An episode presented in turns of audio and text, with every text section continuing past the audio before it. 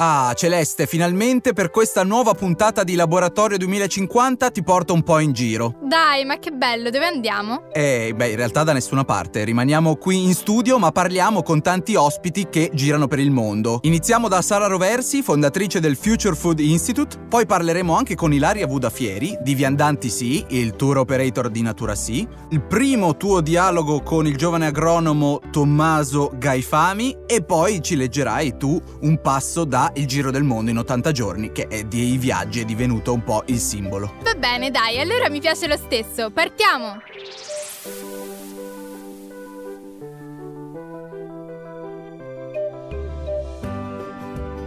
Laboratorio 2050 Un sì per la Terra e per l'uomo.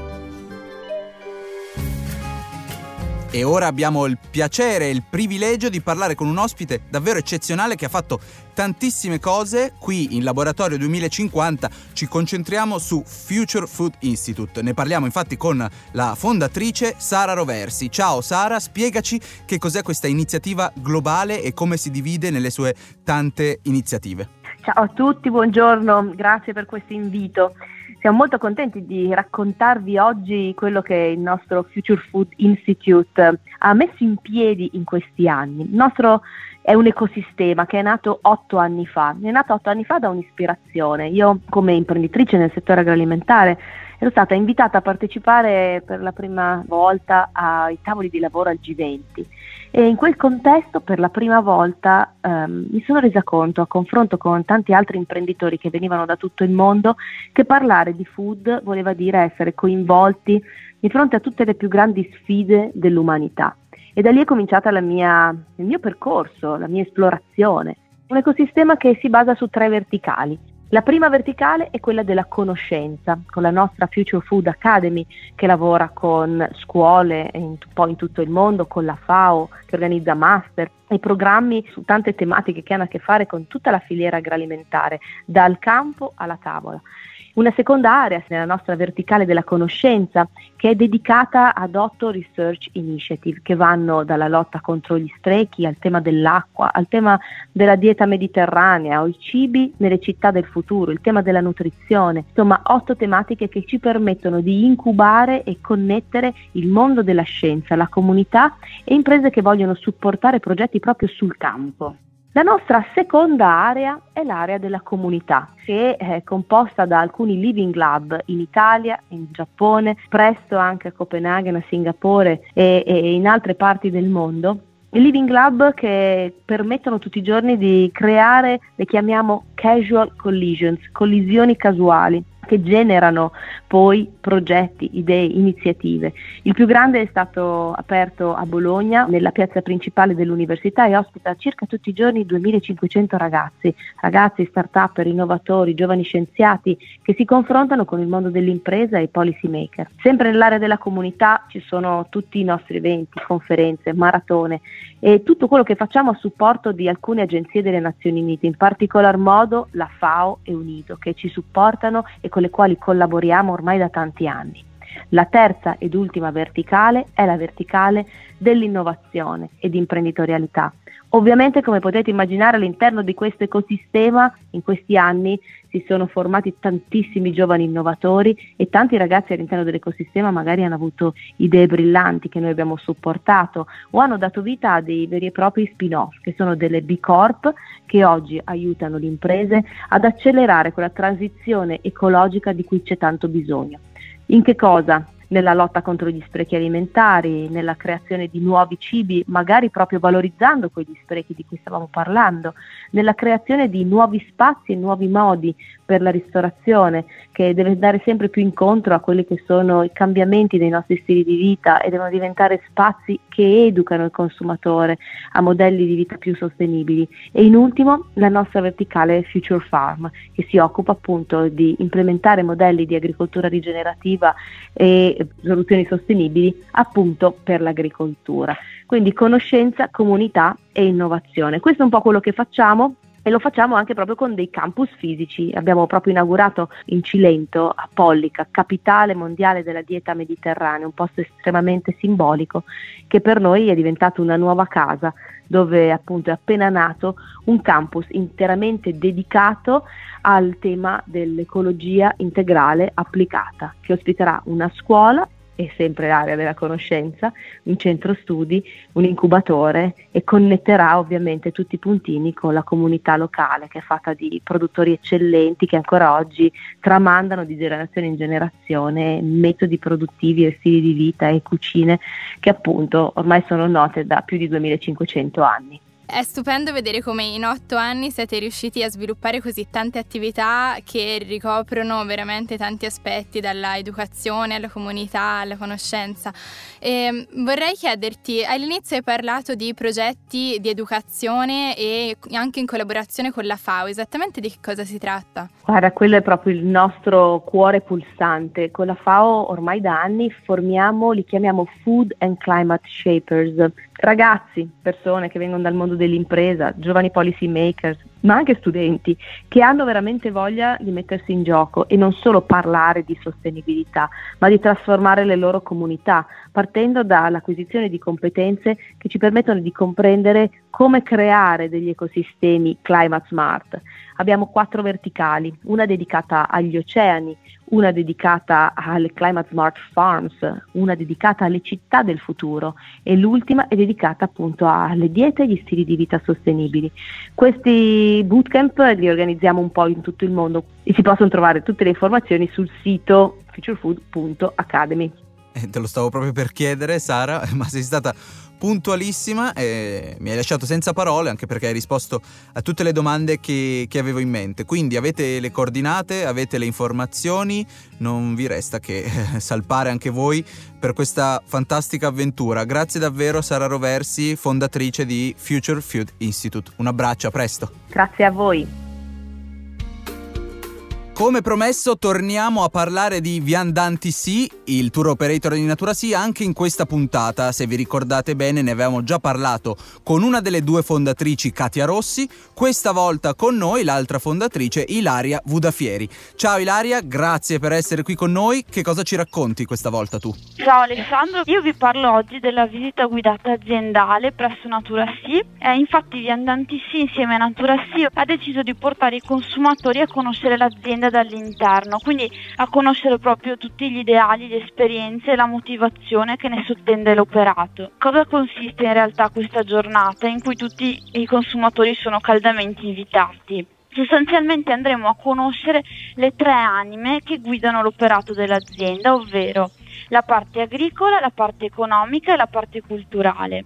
E questo per far capire alle persone che dietro un prodotto, in particolare dietro l'agricoltura biodinamica, appunto non c'è solo un prodotto, quello che vediamo sullo scaffale, ma c'è un'esperienza, ci sono delle scelte, c'è un una determinata filosofia di vita. Benissimo. E com'è suddivisa? Qual è la tassonomia di questa esplorazione del quartiere generale di Natura Sì?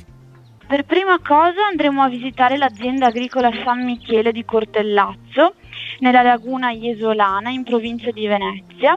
Questa azienda è una delle prime aziende biodinamiche ad essere state costruite in Italia e in particolare la prima ad essere fondata a latere dell'attività commerciale di Natura Sì. E lì andremo a vedere i campi coltivati, andremo a vedere la stalla improntata sul benessere animale, andremo a vedere il caseificio, il centro di trasformazione dei prodotti, conosceremo i virtuosi progetti come quello legato alla biodiversità, che è volto al monitoraggio della flora e della fauna selvatica Molto interessante. E poi come prosegue questa giornata di scoperta? La seconda parte di questa giornata è, è l'aspetto commerciale. Andremo a visitare eh, Accor Natura Sì nella sua sede principale. Andremo a vedere gli uffici, i magazzini per conoscere tutta la parte logistica, quindi come vengono trasportati i prodotti in tutta Italia.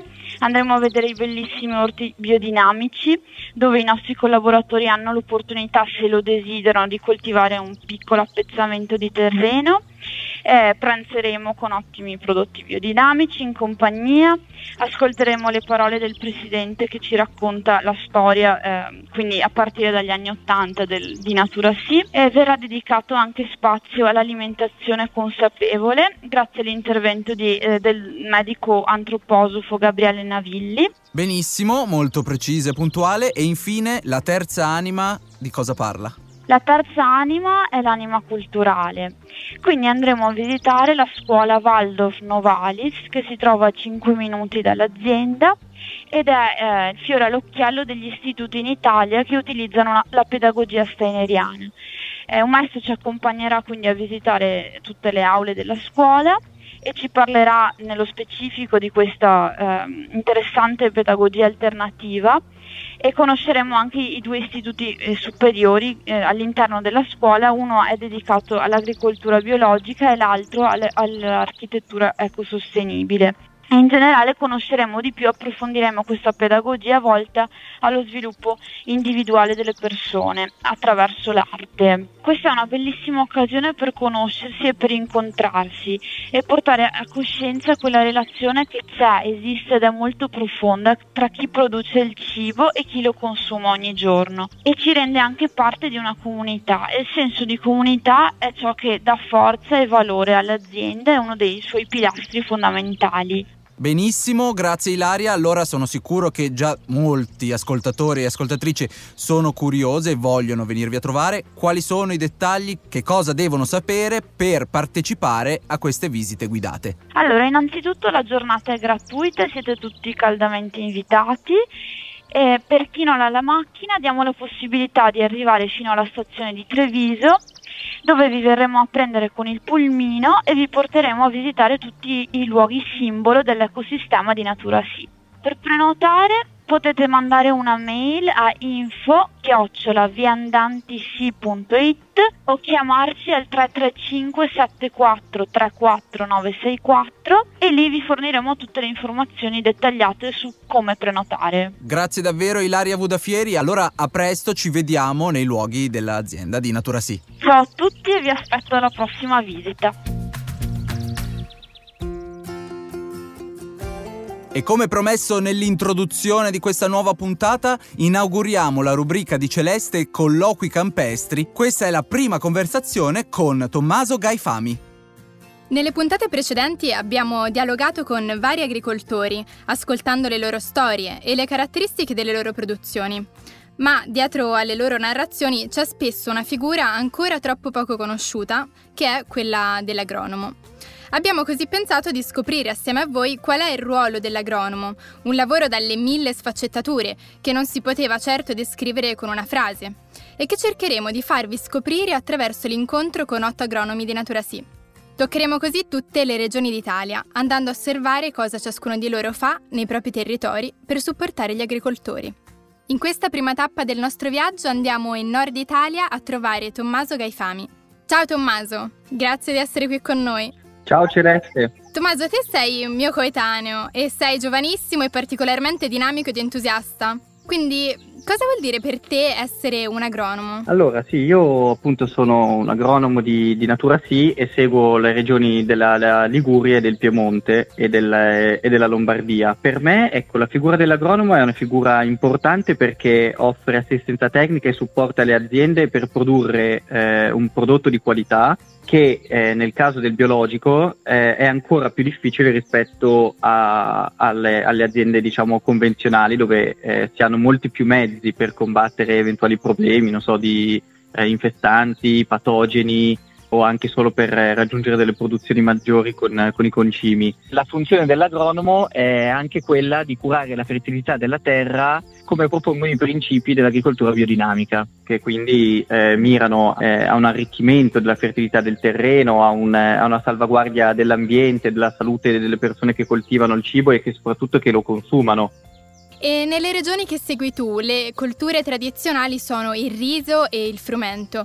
Che tipo di sviluppo e di innovazioni puoi portare in agricoltura biologica per migliorare le produzioni? Anche in questo caso diciamo che per differenziare un po' i prodotti che, che, possiamo portare negli scaffali dei punti vendita, cerchiamo di eh, scegliere delle varietà che non siano solo adatte per i consumatori, ma che siano anche adatte per i contesti in cui queste varietà vengono prodotte. Quindi scegliere eh, delle varietà che eh, a seconda delle caratteristiche dell'azienda siano adatte a quel contesto. E quindi non una, una varietà unica che sia uguale per tutti, ma una varietà che in qualche modo sia più adatta all'ambiente in cui viene coltivata. E quindi per questo scegliamo la varietà che si adatta all'ambiente e non adattiamo l'ambiente a quella varietà perché e in più cerchiamo di trovare quali tecniche eh, eh, possono essere più adeguati per coltivare quelle specie o quelle culture che sono sempre state coltivate nel nostro territorio magari in maniera convenzionale attraverso anche la messa in rete di, delle aziende tra di loro per facilitare diciamo, lo scambio eh, e l'innovazione per eh, diciamo, migliorare la tecnica di coltivazione. Ecco. Tommaso, te hai parlato di un clima che cambia. In questi ultimi vent'anni, oltre al clima, abbiamo visto anche un cambiamento di eh, richiesta di mercato, dove gli agricoltori hanno necessità di essere sempre più resilienti e non portare solo varietà diverse, ma anche colture che si adattino meglio alle richieste dei consumatori. Tu eh, in che modo supporti gli agricoltori in questa transizione?